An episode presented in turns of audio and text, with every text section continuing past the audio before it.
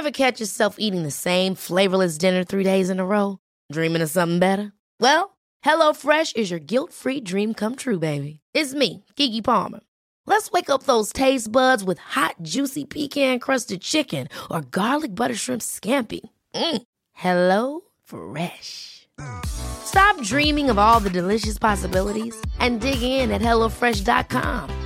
Let's get this dinner party started. Life is full of what ifs. Some awesome, like what if AI could fold your laundry? And some, well, less awesome, like what if you have unexpected medical costs? United Healthcare can help get you covered with Health Protector Guard fixed indemnity insurance plans. They supplement your primary plan to help you manage out-of-pocket costs. No deductibles, no enrollment periods, and especially no more what-ifs. Visit uh1.com to find the Health Protector Guard plan for you. On DAB, digital radio, online and on 1089 and 1053 AM, this is Motty Meets. The emperor of fervent football punditry majestically sits atop of his sheepskin-adorned throne as he holds court with a football legend. Motty Meets on Talk Sport.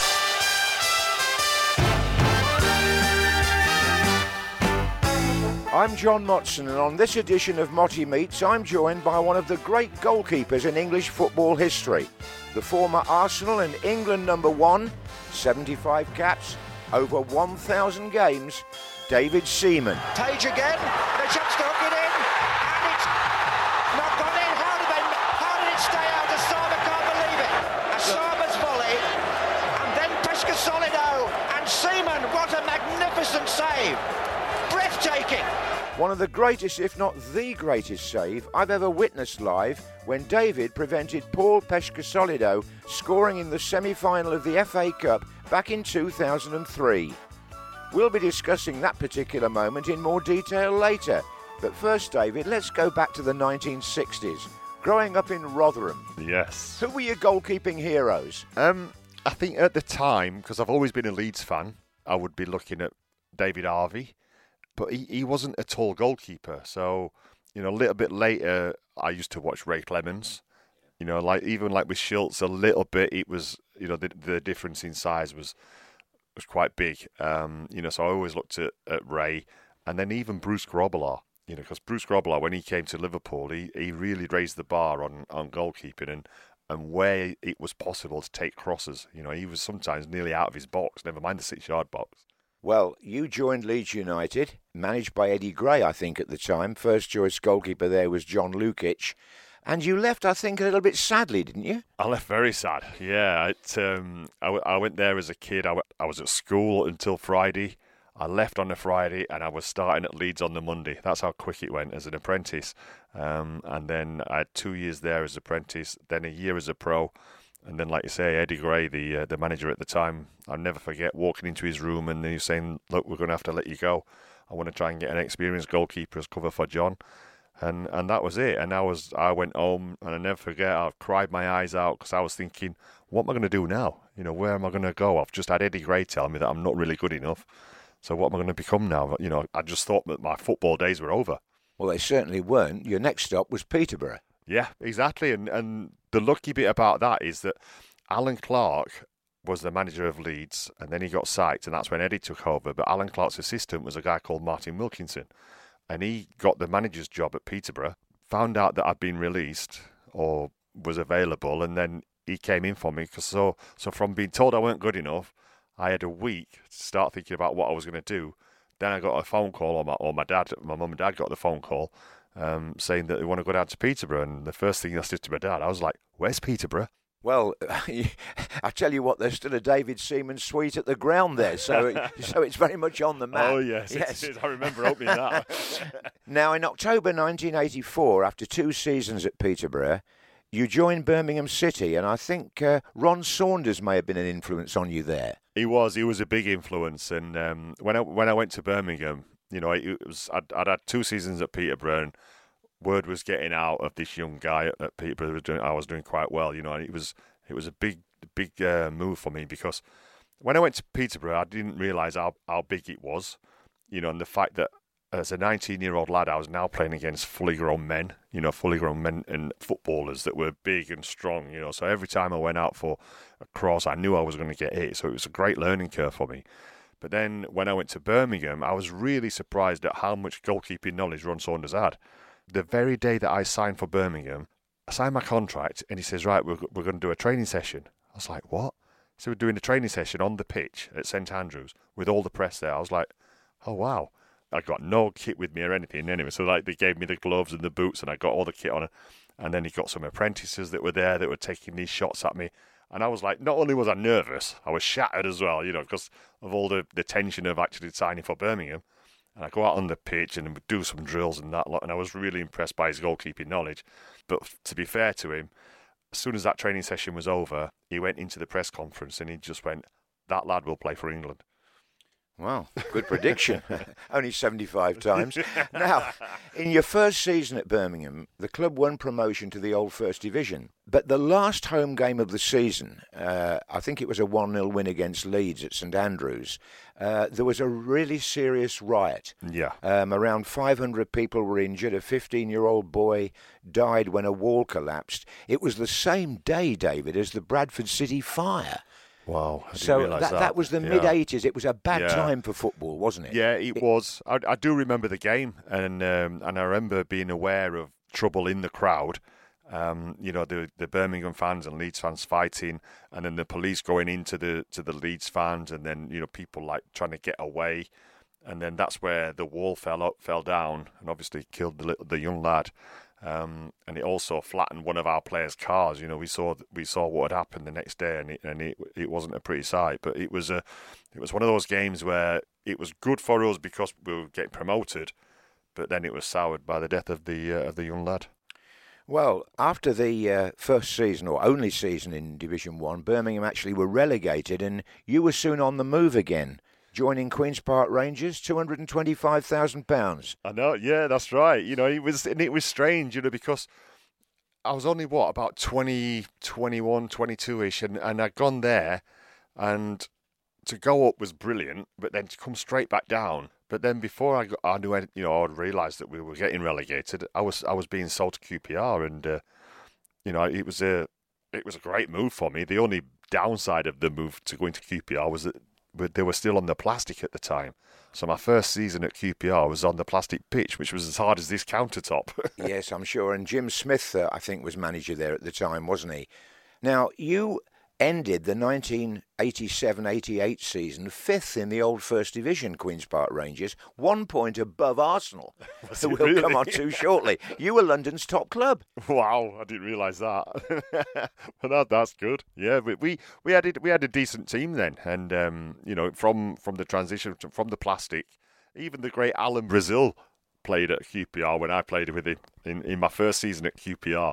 We used to travel down from Birmingham together, and I always remember then, obviously, he had his back problems at the time, and then he retired. But then moving on from that, we had a pretty decent team, and like you say, to finish fifth and be the top London team was brilliant.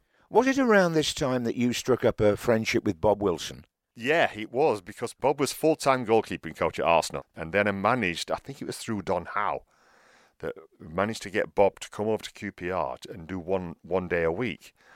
So that was for, I think, my third season at QPR. And it was brilliant for me, because he was the first guy that I'd ever had that was not my coach, but the goalkeeping coach. Like I said before, Ron Saunders knew a lot about goalkeeping, about positioning, about going down the line or dropping back, and then reactions and a lot of good drills. But Bob was different. He was a guy that would give you confidence in training, not just in games. We would do drills where you had to make a worldy save to get out of the drill. But even if you made that after two or three shots, he'd be like, right, out. So that you finish the drill on a high, and your confidence stays high. So to have Bob for my last two seasons at QPR was brilliant. And then the move happened. Well, yes, but while you were at QPR, you made your England debut, didn't you? Yeah. I think this was against Saudi Arabia in Riyadh. No, Saudi Arabia away. We flew out by Concorde. We flew back by Concorde, which diverted to go around the pyramid so that we could see it out the window. part of the deal with England was they were sponsored by Ford at the time. So new debutants got an XR3i to drive around in for a year. And I was like, wow, this is a great life, this. Well, actually, Bobby Robson was manager. And yeah. I think a lot of people probably won't remember that you only missed out on the 1990 World Cup, you know, Italia 90, yeah. because I think you broke your finger. I broke my thumb in training. So I was third choice goalkeeper at the time. And I was out there for probably about the first four games. And I always remember we was in training. Paul Parker hit a shot at me and I saved it and knocked the ball away. And I was getting ready for the next guy to come through on a shooting drill. For some reason, Paul decided to kick this loose ball at the goal. Kicked it at the goal while I wasn't looking, and it just hit me directly on the end of my thumb and broke it.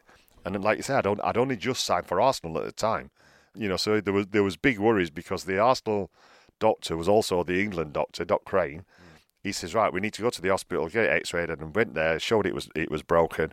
He said, right, we've now got to go and see George Graham, who was obviously going to be my new manager. Yes, your new manager, because, of course, it was in 1990 that you moved, wasn't it? Yeah. Now, obviously, you became a cornerstone of that Arsenal back five. I mean, we'll go on to all the achievements in a minute, but I think we should mention Dixon, Adams, Bold and Winterburn. Oh, I mean, yeah. Goodness me.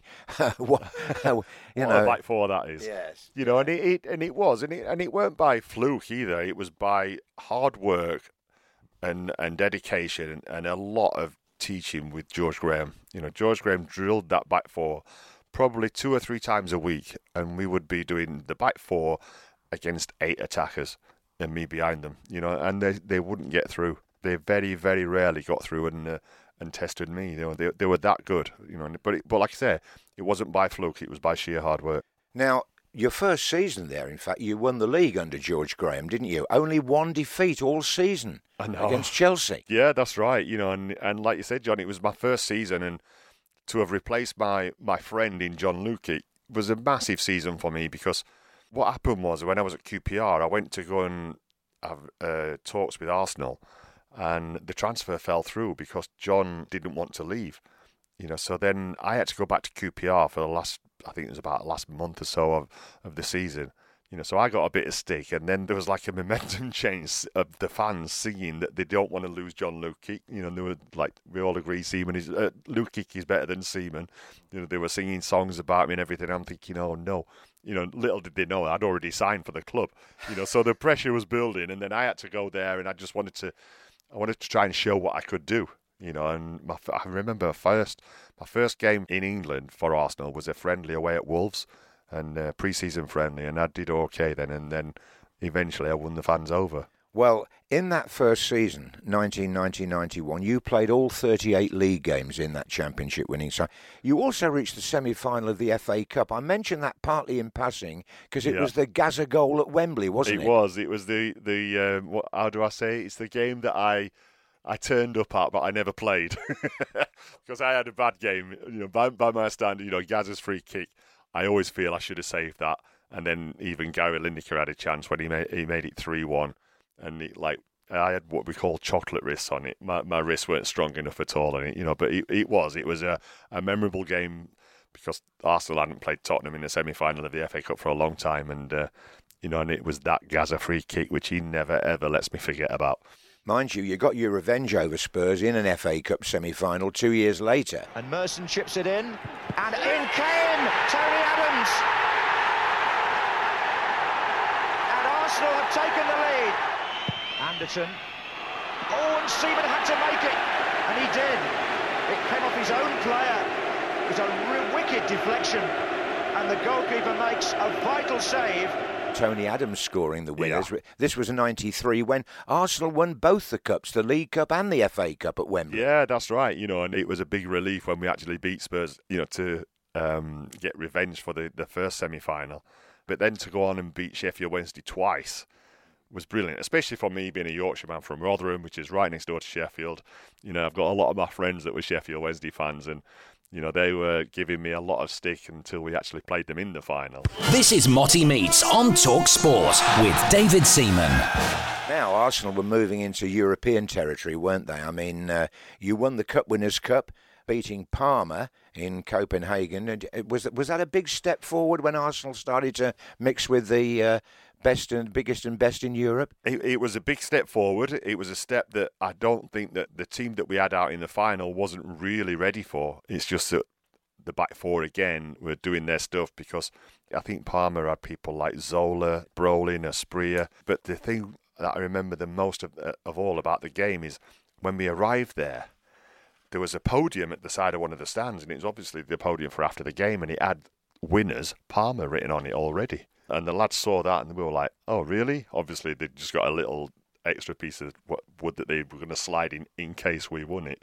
But it was great motivation for us. But yeah, I remember us catching, I think it was Asprilla. We caught him offside about 100 times in that game, you know, so it gave us a good breather. Well, in fact, you reached the final again the following season, but by now George Graham had been sacked. Yeah. Stuart Houston, I think, was caretaker manager when you went to the Parc des Princes in Paris. Yeah. And it was Zaragoza. I know. I'm sorry, David. I can't believe you're going to say his name, John. I'll let you. I mean, the fans used to chant it, didn't they? Naim, yeah. From the halfway line. What happened? Oh, well, it even Spurs. They had a blooming fanzine magazine invented over that mistake, saying one flew over Seaman's head. That was the name of the magazine. What happened? Well, to be fair to Naim, though, he meant that. All right, it was a bit of a fluke, but he actually meant to do it, because he'd done it a little bit earlier on in the game where he tried it and it almost hit the corner flag. You know, but he decides to do it in the last minute of extra time. You know, I'm thinking of penalties, and I just knew I was struggling, and it was swerving in the air. I got my feet mixed up. It goes in, and I'm thinking, oh, God, why me? You know, and you know, little did I know that there was going to be another one that was very similar to it later on in my career. Well, we'll go there later, because by now you had established yourself as England's number one goalkeeper. You played in that match in Rotterdam when England's World Cup hopes for qualifying for 94 collapsed, and of course Graham Taylor had his row with the referee over the Ronald Koeman incident, and then of course I remember two other games around that time, going to play San Marino when they scored in 9 seconds. No, and I was thinking we need to win by at least 7. Mm. Only if Holland didn't do very well in their game. And then, like you say, after so many seconds, Stuart Pearce sends me a short back pass. The guy nipped in, took it round me, and we were 1-0 down in less than a minute. So it wasn't the best of starts. No, so we didn't make USA 94, but what we did make, of course, and this is a centrepiece in your distinguished career, Euro 96. Yeah. Now, you must have really enjoyed that for all sorts of reasons. Just great memories, John. You know, not only, you know, was it in England and we were playing at the old Wembley, you know, just the way that the tournament went, you know, we didn't start very well. I think it was Switzerland, and we ended up with a 1-1 draw. Then we've got to play Scotland next, and we're thinking, oh no, you know, so we needed to win that game, and, you know, obviously I had, you know, quite a big influence. Now, let's just stop there for a moment, because everybody remembers Gazza's goal against Scotland, but a lot of people don't remember it was only 2 minutes earlier you'd saved a penalty from Gary McAllister. Exactly. And it was Tony Adams that gave the penalty away, and it was a blatant penalty. And I remember getting up thinking, oh no, you know, because we were 1-0 up at the time. I was just hoping that I'd get a chance of saving it. And then when I saw it was Gary coming up, and Gary had a few penalties against me before, and I knew that he changed his sides. Sometimes he hit it hard, sometimes he placed it, and I weren't too sure what he was going to do. So I just waited, and then, to be fair to Gary, the ball did start to move a little tiny bit, and I think that's why he went for pace, and he hit it so hard that I'd already decided which way I was going to dive to my right, and he hit it that hard that I couldn't get my arm out straight to stop it, so I just stuck my elbow up, which was like the quickest way of stopping it. Luckily, it caught me right on the end of the elbow, flew over the crossbar. And then the next thing I remember is Tony Adams just running up to me and giving me a kiss on the cheek, and he got a real bristly chin. It's Gary McAllister this week. Oh, saved by Seaman! Well done. Well, so we beat Scotland 2-0. Then, of course, the game against Holland when Shearer and Sheringham were on fire, 4-1.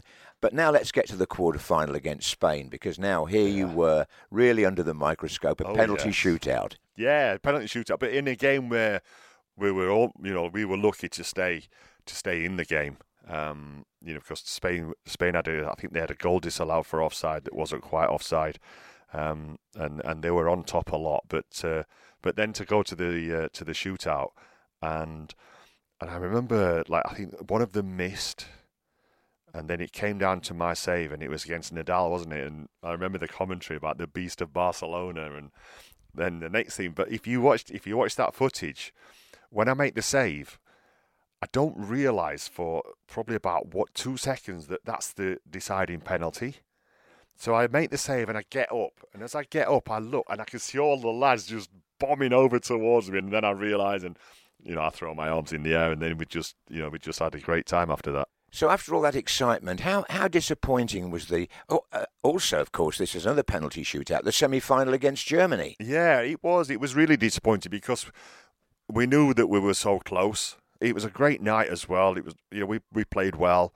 Germany played well. And I think, when it went to extra time and then penalties, it was like kind of the fair result. Not result, but a fair conclusion to go to penalties because both teams were playing really well. We had Gazza's chance. Yeah. We had Darren Anderton's chance where he hit the post.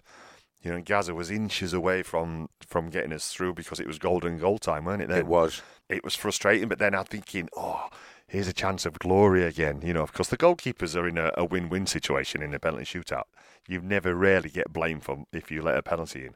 And I just remember I actually touched one of the penalties, and that was like fingertips. They were so good at their penalties. They were experts, weren't they? Yeah, they were, and they had the confidence of taking the penalties, and they would pick a spot and they could hit it, Unluckily for us, we had poor Gareth coming up, and when I saw him coming up, I was thinking, I've never seen him take a penalty in training, So I was surprised that he was coming up to take one, But he'd shown the bottle. He put his hand up, and so you have to respect him for that. But obviously he missed the penalty, and we were out. And it was such a strange feeling after all that had happened in Euro 96 that as quick as that you're out, and that's it, you're done. It was a strange feeling. Well, within a few months of Euro 96, Arsenal had a new manager. Yeah. Tell me about the first impressions and impact of Arsene Wenger. So when we found out that Arsene had signed, a lot of the players, including me, we went like, Arsene who? Because we'd never heard of him. We knew that Glenn Hoddle had mentioned about him before. And then when he came, we saw him, and he was this guy that looked like he looked like a teacher or a professor. He didn't look like a manager or, a coach or anything like that. But then as soon as we met him, and then we had training sessions with him. And he came in and he just changed everything about Arsenal. The way that we trained, the way we played. We even had like Tony Adams and Steve Bold playing out from the back, which was never known. But not only that, the nutrition side of it was just phenomenal. We were watching the French lads, people like Patrick Vieira and Manu Petit, Gilles Grimondi, Remy Gard, Nicolas Anelka, eating so much food before the games.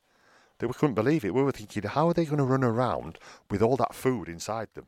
But we were watching them, and they were hardly ever tired within 90 minutes. So a lot of the players then got on the diet and just noticed a massive difference in their games as well. But they were lasting the whole 90 minutes a lot better. And to be fair to Arsene, he put a good 2 or 3 years, extra years, on that back four's careers. Cutting out the drinking. Cutting out a lot of the drinking, we're still English, we still sneaked a few. The Tuesday club got abandoned straight away. The Tuesday club was out, right. Now, in his first full season, 97-98, you won the double. Yeah. 1 point ahead of Manchester United in the Premier League, and always nice to win at Wembley. You beat Newcastle United. Yeah, it's great to win at Wembley, but to do the double was so special. It was quite special for me as well because Bob Wilson, my coach, my full-time coach now at Arsenal, always used to remind me, yeah, but I'm the only goalkeeper to have won the double at Arsenal. Of course. So we used to have a bit of banter going on about that, and it was brilliant to equal his achievement, when we did that. And like you said, to cap it off with a win at Wembley against Newcastle was brilliant, and not for Shearer to score past me. Here's Parler. Looking for Anelka. Oh, the flag stays down. Can Anelka take it on from here? Nicolas Anelka. Oh, Arsenal have got 2-0. Is that going to clinch the double? Well, now, you were flying on all cylinders. You were winning the league, you were winning the cup, you were the established England goalkeeper, and that meant, of course, the 1998 World Cup in France. Yeah. And the infamous match, I suppose I should call it, against Argentina. Yeah, that's right. And it was... It was a strange World Cup, you know, because we played okay, and then we get a chance of playing Argentina to go, you know, into the next knockout stage. Yeah. And I remember that everybody just felt really tired, you know. And Glenn had got a lot of guys around him, like club doctors and nutritionists and that, and we all, a lot of the players needed like a vitamin boost, you know. And luckily, that's what a lot of the players did, because the game went to extra time. And then it went to penalties, and I remember, I don't know whether it was the second or third penalty, I actually saved one. And then I think it was Paul Ince came up afterwards, and it was a great chance for us to like really stamp our authority in the shootout. And Paul's penalties, I think it was saved, wasn't it? Yeah, and then David Batty, of course, wasn't it, the last one? That's right, yeah. So it was really disappointing, and especially against Argentina, who's, you know, it's a team that you always want to you always want to beat them. Yeah, we should also mention Michael Owen's goal, of course, which went down in history as a very young man. You know, that was amazing. For him to be involved in that game and then score a goal like that was just amazing. You know, but we'd seen that in training. You know, we knew what he was capable of. You know, but to actually do it on a stage like that, on a World Cup stage against Argentina, was just phenomenal.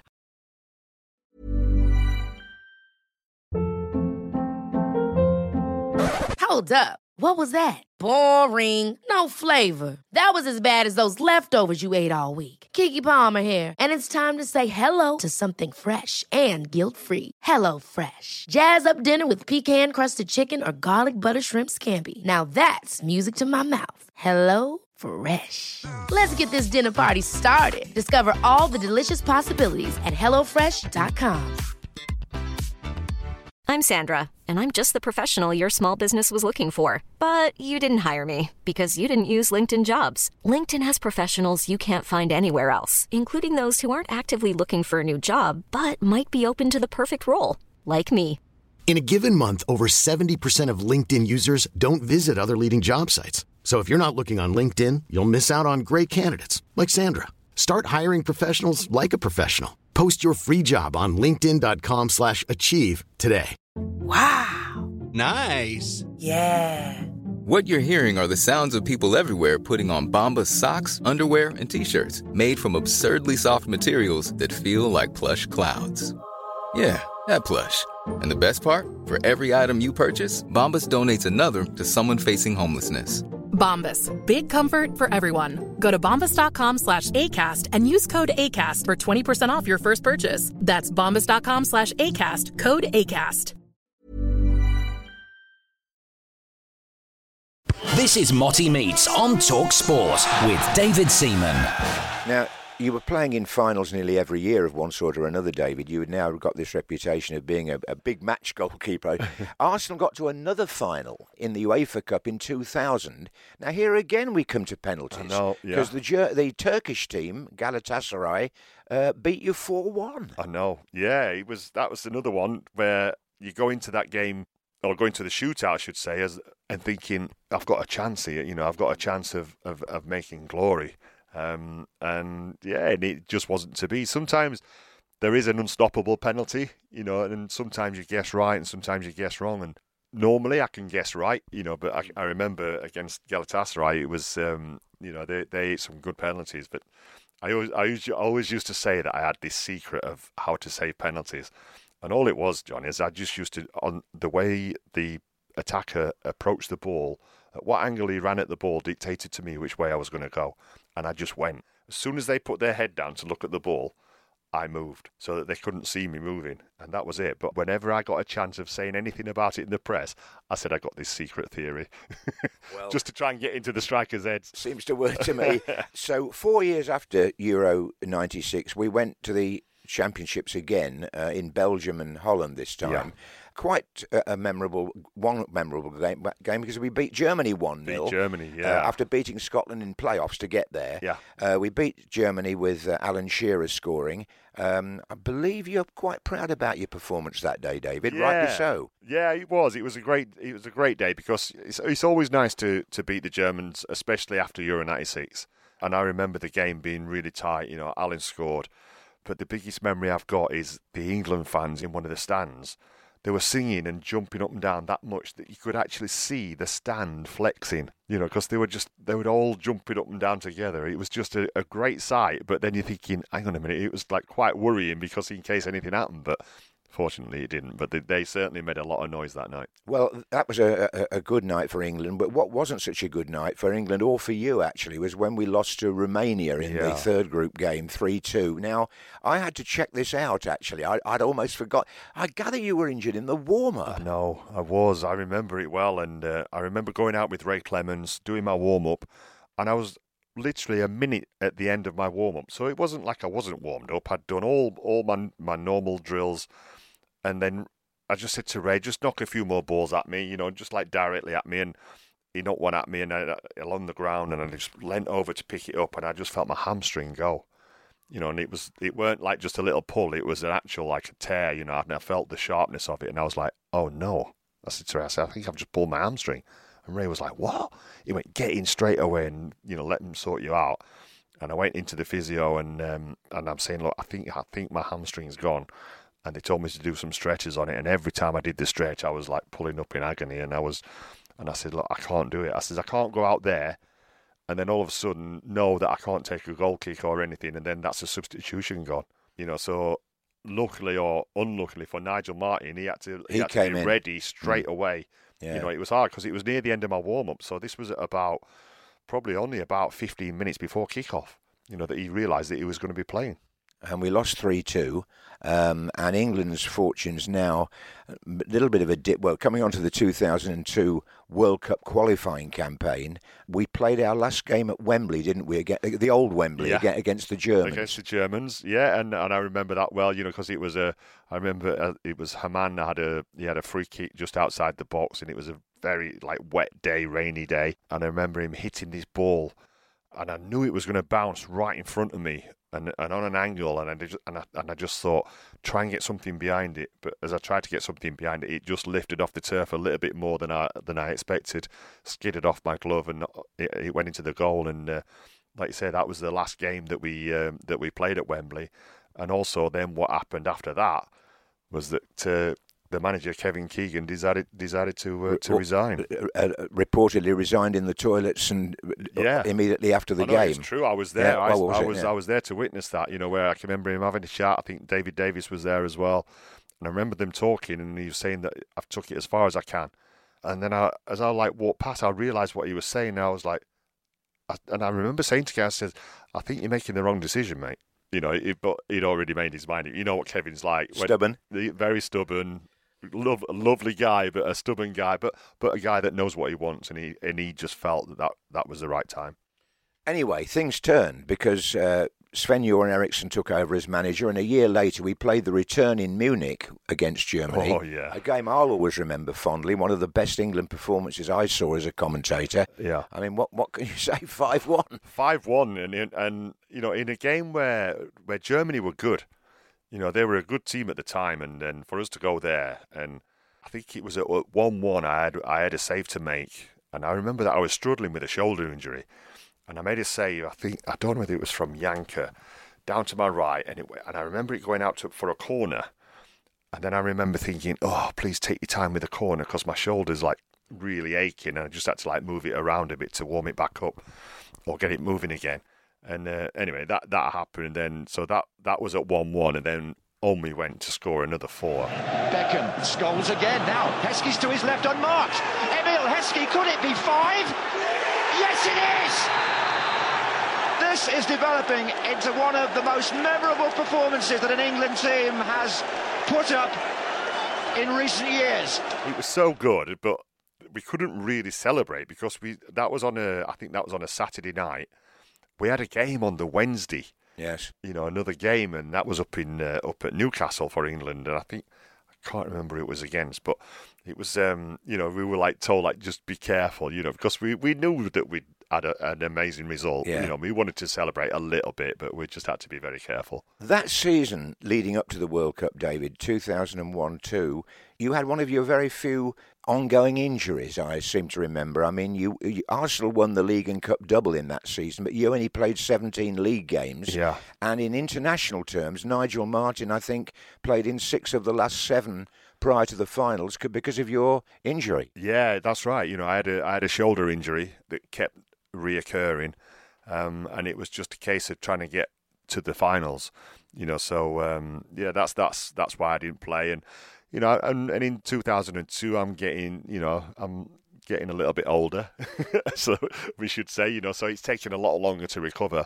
You know, that was one of the good things with Arsene Wenger. He was brilliant at, he knew what sort of injury it was, how old you were, meant how long you were going to be off. He was so detailed in things like that. You know, he was brilliant at stuff like that, you know. So, but he knew that every time that I was back fit, he always put me straight back in. Yeah, well, rightly so, I think. Cup final time again, of course, we should mention too. The Cup final was being played at Cardiff then. 2001, Arsenal lost 2-1 to Liverpool, 2 late goals by Michael Owen. Yes. But the following year, you played against Chelsea at the Millennium and you won the Cup. Yeah, exactly. And I remember that well because Cardiff was strange. It was a strange place to play, but it was a great atmosphere in there. It was nothing like Wembley. No, I enjoyed it, I must say. But it was a great atmosphere, and then we also, I think, we played another one later on against Southampton with the roof on, and it was a totally different atmosphere again.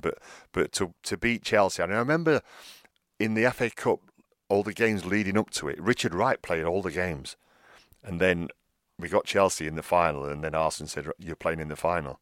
So, you know, you can imagine Richard Wright's attitude after that. Because he deputised for you in all the earlier rounds. Yeah. We were at the stage, you know, like where they were rotating the squad. Sure. You know, and Richard was always playing in the FA Cup, but then as soon as we got to the final, he was like, no, I'm playing my strongest team. And we went out there and won it, you know, and so it was justified. And won the Cup, so you went off to Japan and South Korea on a fairly successful note. Now, well, we're going to have to come on to this, David. Let's just remind people what happened. In the group, we drew with Sweden. We beat Argentina. David Beckham, of course, made up for what had happened before. In that indoor stadium in Sapporo, the Sapporo Dome. Then we drew 0-0 with Nigeria, which I think, looking back, meant we weren't in the easiest part of the draw because we beat Denmark 3-0 in the first knockout round. Yeah. And then we went to Shizuoka, and, of course, it was Brazil in the quarterfinals. Michael Owen gives England the lead, 23 minutes.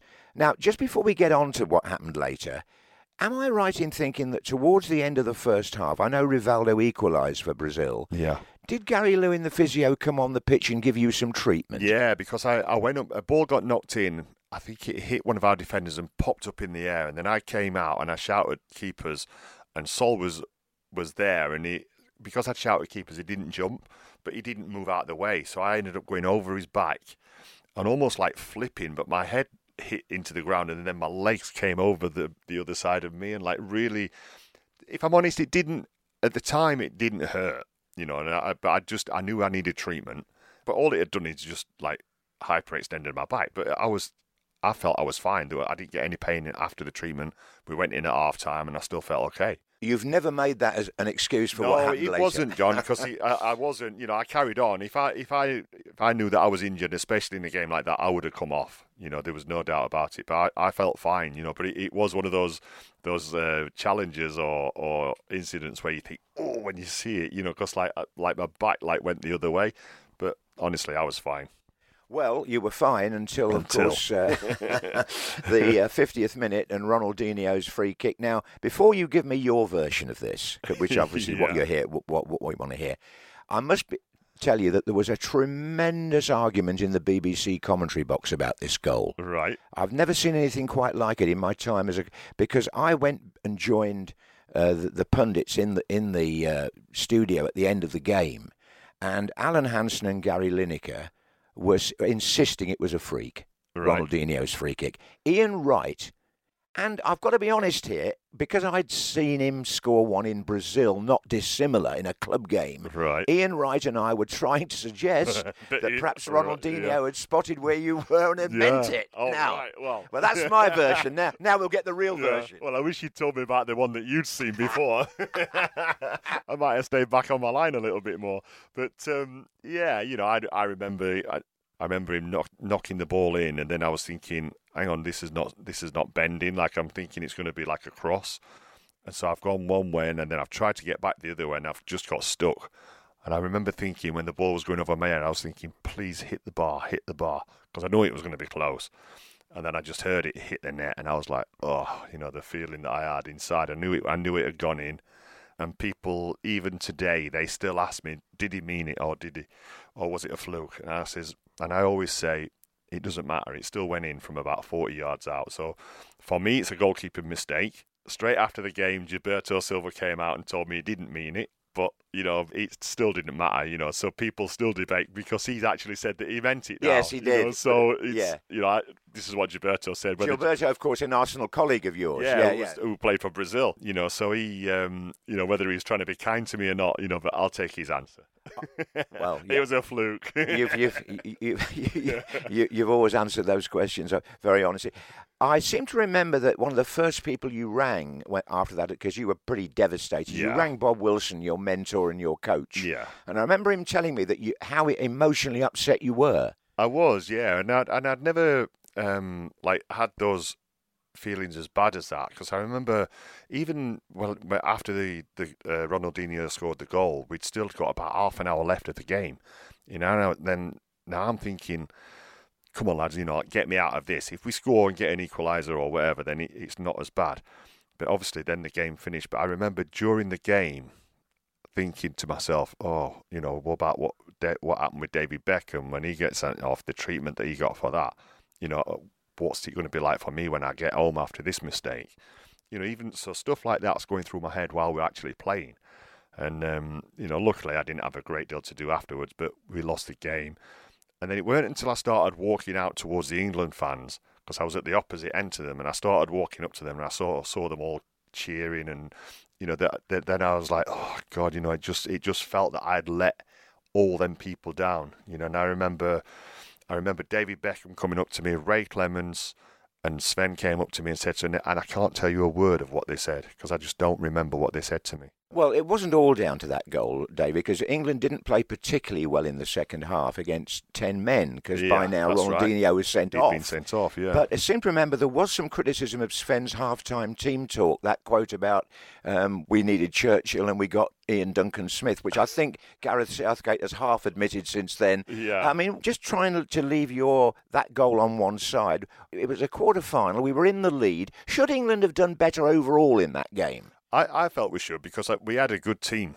We had a good team at that stage. And like you say, when Ronaldinho went off, there was still quite a lot of time left, you know, and we didn't seem to create any chances. It wasn't like we were like bombarding their goalkeeper or their penalty area. We just seemed to lose idea of what we needed to do. And, you know, and like what you said with Sven, it was, for me, it was always difficult that the fact that we've got a Swedish guy that wasn't a big, strong character anyway, you know, trying to motivate you in the dressing room, it just never worked. You know, when you think of the managers that I've had in, like Bobby Robson and Terry Venables and Glenn Hoddle and Graham Taylor, Kevin Keegan, you know, all them, they're massive motivators, you know. And but like when it was Sven, it was just totally different and nowhere near the same. This is Motty Meets on Talk Sport with David Seaman. Now, we move on again internationally, because the next thing that happened was that England, of course, had to try and qualify for the next European Championship. Your international career was coming towards a close. Yeah. 2 more games for England in the qualifiers for that next tournament, a 2-1 win against Slovakia, and a 2-2 draw. I was at this game at St Mary's, Southampton. Yeah. You drew 2-2 with Macedonia, and that proved to be your last international. Yeah, it was. And number 75. Yeah, I remember Macedonia scoring direct from a corner as well. I'll never forget that. You know, the guy hit that ball with so much power and bend. And I remember watching it afterwards, and I saw Alan Hansen absolutely hammering me, saying that I was old and I was past it and my feet never left the ground. But when I freeze-framed the actual ball when it went over my head and then into the top corner, I was like full stretch, and my feet are like 2.5, nearly 3 foot off the ground, you know. So it just annoyed me a little bit that he'd hung me out to dry. But, you know, I knew that it was coming towards the end because of what happened in Brazil, against Brazil. And then, you know, I weren't playing my best stuff for England. And I was coming towards the end of my career with Arsenal. And I'll never forget, I remember Sven phoning me up and just saying that, like, the next squad, I'm going to leave you out. I'm going with the other goalkeepers. And, you know, it's a day that, you know, that was my last day, but it was a day that I would never retire from England. You know, I still haven't retired from England. No. It's not. I'm not one of those people. I would play for England any day or night. You know, I was just It was a sad time. So the England career was over, but your club career wasn't. 2002-03 season, Arsenal again notoriously good in FA Cup football in those days, of course. Reached the final of the FA Cup semi-final and played Sheffield United at Old Trafford. Yes. Now, I'm going to make a confession here. You've made a couple. I'm going to make one here. I was commentating, and Sheffield United, who played pretty well, I think Warnock was the manager. That's right. They were on the attack, and the ball was in your penalty area, and I felt I saw a Sheffield United player stab at it. Yeah. And I think I probably realised it was Peschisolido, and then I didn't know what had happened. It happened so quickly. The ball went off in another direction. And I'm sitting there in the commentary box thinking, well, what happened there? Well, fortunately, by this stage, of course, commentators were getting replays. And then when I saw the replay and saw your save, I thought, oh, my goodness, I didn't do that justice. Well, you did it quite well, actually, because I remember your commentary. Because I remember then on the replay, you were like, wow, this is all about Seaman. And it was just brilliant. Page again. The chance to hook it in. And it's not gone in. How did it stay out? Asama can't believe it. Asama's volley. Peschisolido and Seaman, what a magnificent save. Breathtaking.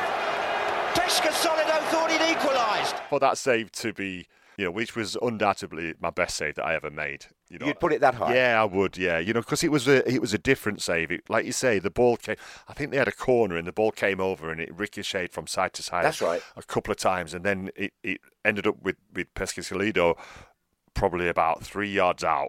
And he tries to get a header, and he ends up getting like a header shoulder on it, and it's now gone. It's behind me, so I've now got to arch back, but I know it's right on the line. So I'm thinking I can't just push it, otherwise I'm going to push it into the net. So I end up getting my hand behind the ball, then realizing I've got to scoop it out, and I scoop it out up into the air, and I think it's Phil Jagielka's coming in for the rebound. Thank God he absolutely just skied it straight over the bar.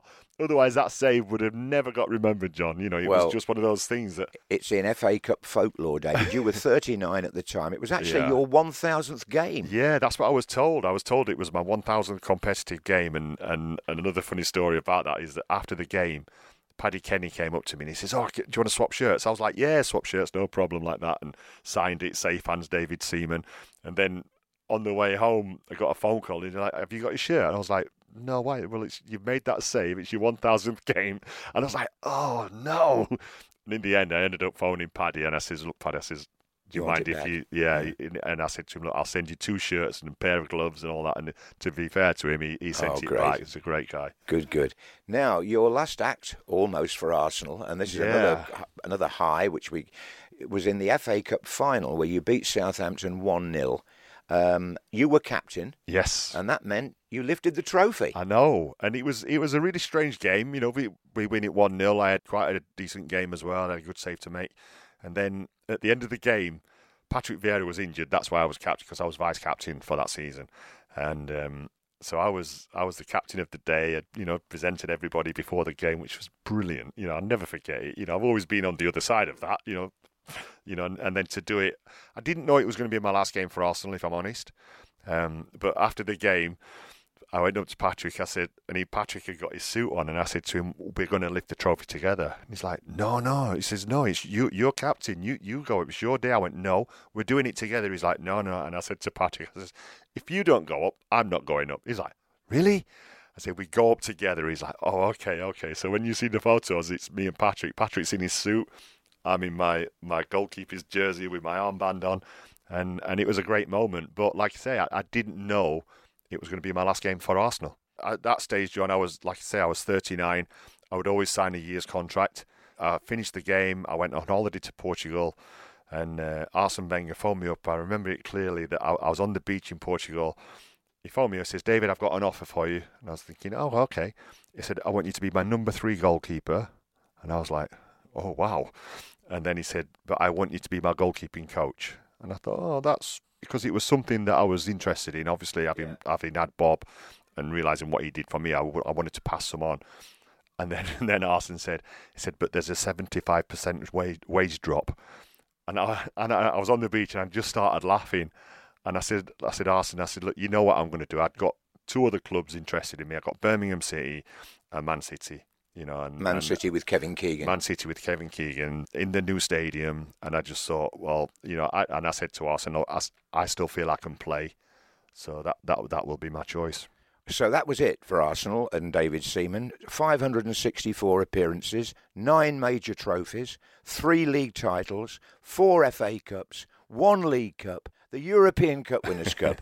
David, what did Arsenal mean to you? Oh, it meant everything to me, and it meant that the decision that I made was justified, because when I was at QPR, I wanted to go and see how good I was. And I went to Arsenal for less money than I was being offered at QPR. So I took a wage drop to go and play for Arsenal.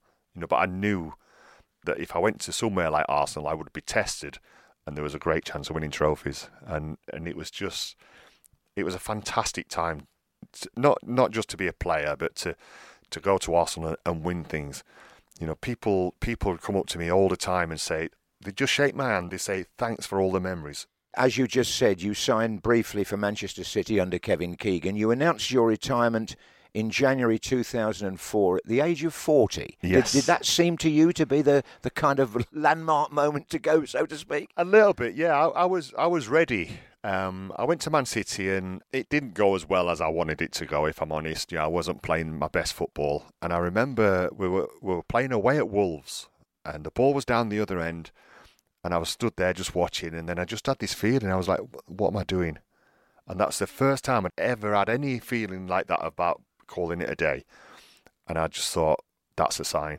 The next day, I used to rent one of Kevin Keegan's apartments off him, and I used to live next door to him. So the next day I went round, I said, look, we need to have a chat. And I said to him, I said, look, I'm going to retire in the summer.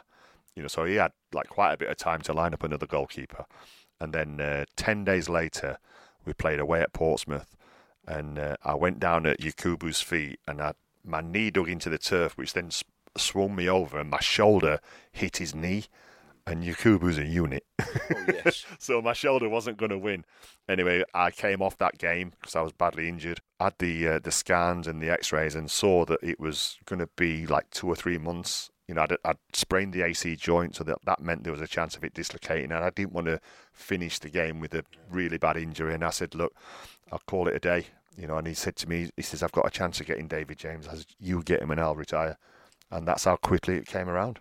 Well, that was 15 years ago, David. I know. People are going to say, well, what else has David Seaman done apart from fishing in those? A lot of fishing, a lot of golf, ice skating. We know that your success at that. Yes. I still ice skate now. You know, me and my wife, Frankie, we skate every week, you know, but... yeah, it's been 15 years happily retired, you know, and people say, oh, do you miss it? And I can honestly say I don't miss it one bit. Well, I tell you what, it was a great career, David, I must say that. 1,000 games and 75 caps and goodness knows how many trophies, and it's been a great pleasure talking to you, seeing you in such good fettle. Yeah. And thanks for joining our programme. Pleasure, mate. I've really enjoyed it. Thank you.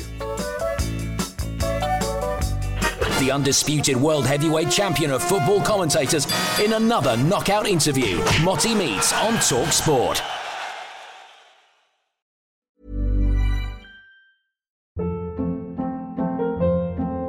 Hold up. What was that? Boring. No flavor. That was as bad as those leftovers you ate all week. Keke Palmer here. And it's time to say hello to something fresh and guilt-free. HelloFresh. Jazz up dinner with pecan-crusted chicken or garlic butter shrimp scampi. Now that's music to my mouth. HelloFresh. Let's get this dinner party started. Discover all the delicious possibilities at HelloFresh.com.